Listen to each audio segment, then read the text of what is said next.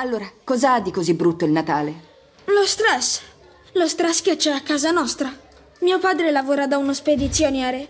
È una ditta che si occupa di portare i pacchi da chi li spedisce a chi poi li deve ricevere.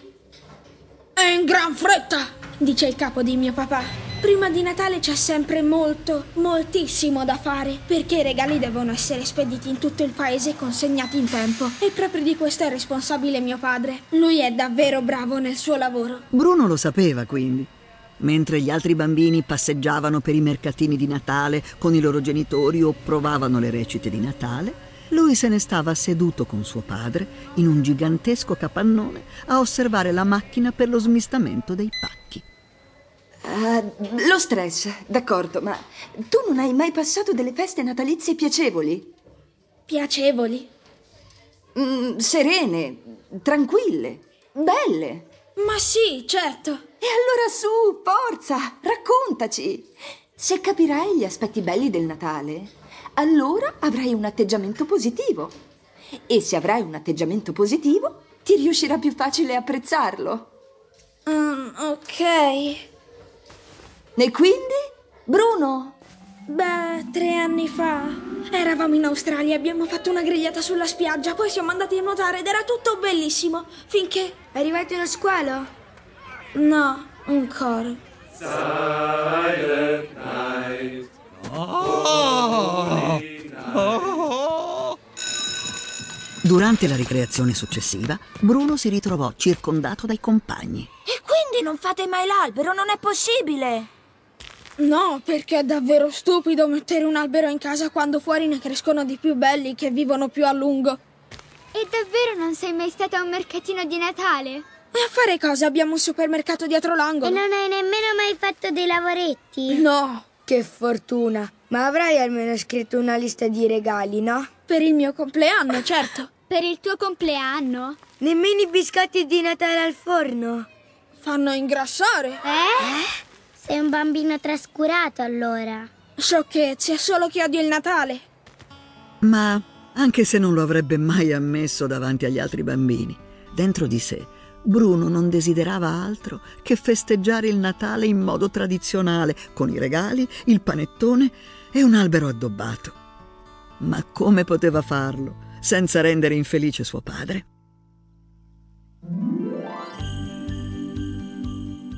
Quando Bruno tornò a casa quel giorno, in tutta la casa c'era un profumo di biscotti appena sfornati. Per fortuna suo padre non era ancora tornato. Quando nel periodo natalizio qualcuno in casa sfornava dei dolci, Christian cominciava infatti a cucinare in maniera frenetica piatti dall'odore forte per coprire il profumo di biscotti, cavoli, curry o pane all'aglio. Per Bruno era un peccato. Oggi però si poteva godere quell'allettante profumo di biscotti. Un profumo che, come per magia, gli fece fare un passo dopo l'altro verso la scala, dove cominciò a salire su, sempre più su. Oh, che buon profumo! Da dove verrà mai? Mm. Ma da quando ci sono sei piani di scale? Oppure questa è una porta che dà su una soffitta che non ho mai notato? Bruno era salito per cinque piani e la casa sarebbe dovuta finire lì. Invece, sul pianerottolo successivo, si ritrovò davanti a una porta che avrebbe potuto giurarlo. L'ultima volta che lui era salito lassù, non c'era.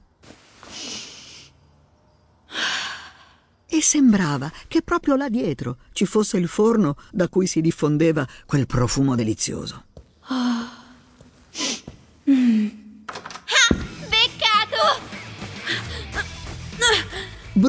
Cercò di scendere di corsa le scale per scappare via dalla ragazza con gli occhi scuri e i riccioli ribelli che lo aveva sorpreso ad annusare, ma lei gli afferrò un braccio con una presa di ferro. lasciami andare! Non ho fatto niente! Io volevo solo... la tua faccia! Dovresti vedere la tua faccia, piccoletto! Dai, piccino! Ti invito a prendere un caffè e a fare due chiacchiere. Piccino? Solo perché sei più alta di me di una misera spanna non hai nessun diritto di chiamarmi piccino. Sei maledettamente maleducata e di certo io non verrò a prendere un caffè con te. Oltretutto i bambini non possono proprio berlo il caffè. Ok, d'accordo. Allora ti invito a prendere un pancio di mele. Ma se i bambini non possono nemmeno bere il... Senza alcol. Su, dai, non fare l'offeso solo perché mi sono divertita con te. Ehi, lasciami! Lasciami andare! Devo tornare a casa! Io sono capitato qui per sbaglio! Per sbaglio? Come si fa a salire per sbaglio cinque piani di scale? Vabbè, più in modo automatico che per sbaglio, perché c'era un profumo così buono. E poi... A proposito, ma tu come fai a sapere che io abito al pian terreno? E a parte questo, tu da quanto tempo vivi qui? Non ti ho mai vista. Perché noi siamo spesso in viaggio. Tra l'altro, a proposito di non essersi mai visti, il tuo papà e la mia mamma si conoscono da bambini. Hanno anche giocato insieme qualche volta. Bruno spalancò gli occhi. Suo padre non gli raccontava mai di quando era piccolo. Bruno non riusciva nemmeno a immaginarsi che lui un tempo fosse stato bambino, che fosse andato a scuola e avesse degli amici. Non aveva mai conosciuto i nonni né altri parenti. Non aveva nemmeno mai sentito parlare di loro. Per questo da un lato l'osservazione di Belana lo aveva incuriosito molto, ma dall'altro non si fidava affatto di quella ragazza. Come se avesse annusato la sua diffidenza, lei fece un gesto vago e improvvisamente le comparve in mano un piatto con sopra dei biscotti alla cannella a forma di stella che mise sotto il naso di Bruno. Biscottino? No, grazie. Però la mano di Bruno aveva capito sì, grazie, perché si avvicinò al piatto e ne prese uno. Oh, sono squisiti. Certo. A proposito, io mi chiamo Belana. Beh, Belana. Esatto. Belana come Befana. E adesso noi due ci faremo quattro chiacchiere sul tuo papà e tutto il resto. Con queste parole lei lo spinse, insieme al piatto di biscotti, oltre la porta che Bruno, prima di quel giorno, non aveva mai notato. Bruno si ritrovò in una stanza cavernosa, pitturata di blu scuro, in cui brillavano dal soffitto centinaia di lucine e risuonavano soavi e delicate melodie natalizie come se provenissero da almeno una decina di orologi a carillon. Era una confusione di musiche piuttosto irritante. Questo posto sembra un osservatorio astronomico. Il vostro soffitto è davvero a volta. E dove avete nascosto tutti questi carillon? Ehi, dà fastidio quando si vuole parlare.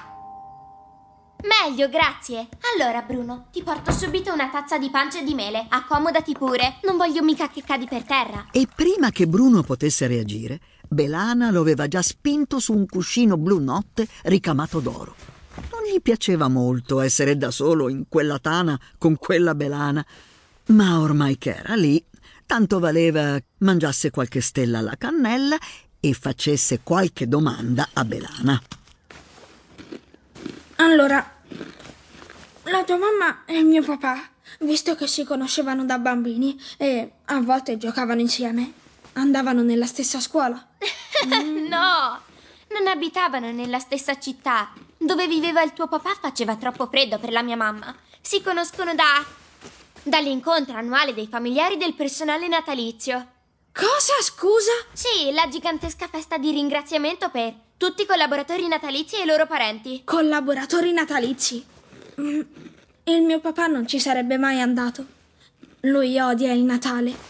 Ma cosa sarebbe poi? Beh, una festa per ringraziare tutti i piccoli aiutanti di Natale e le loro famiglie, che coprivano loro le spalle, li sostenevano, condividevano lo stress. Si teneva ogni anno dopo Natale, prima che tutti andassero in ferie, una vacanza meritata. Il giorno più bello dell'anno, una festa super divertente, dice la mia mamma. E lei se ne intende di feste.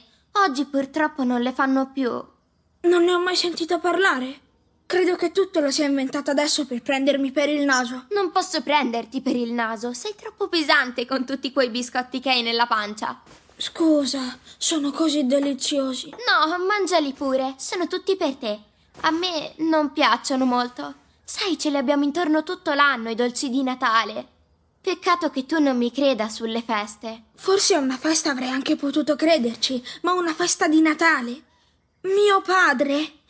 Assolutamente no. Mio padre odia il Natale. È questo il problema. Oggi lui odia il Natale. Prima non era così. Un giorno si è arrabbiato con i suoi genitori. Nessuno sa perché. E ora pensa che il Natale sia una cosa stupida. Ed è così incavolato che taglia la corda e non torna più. E la festa è finita e la colpa è di tuo papà.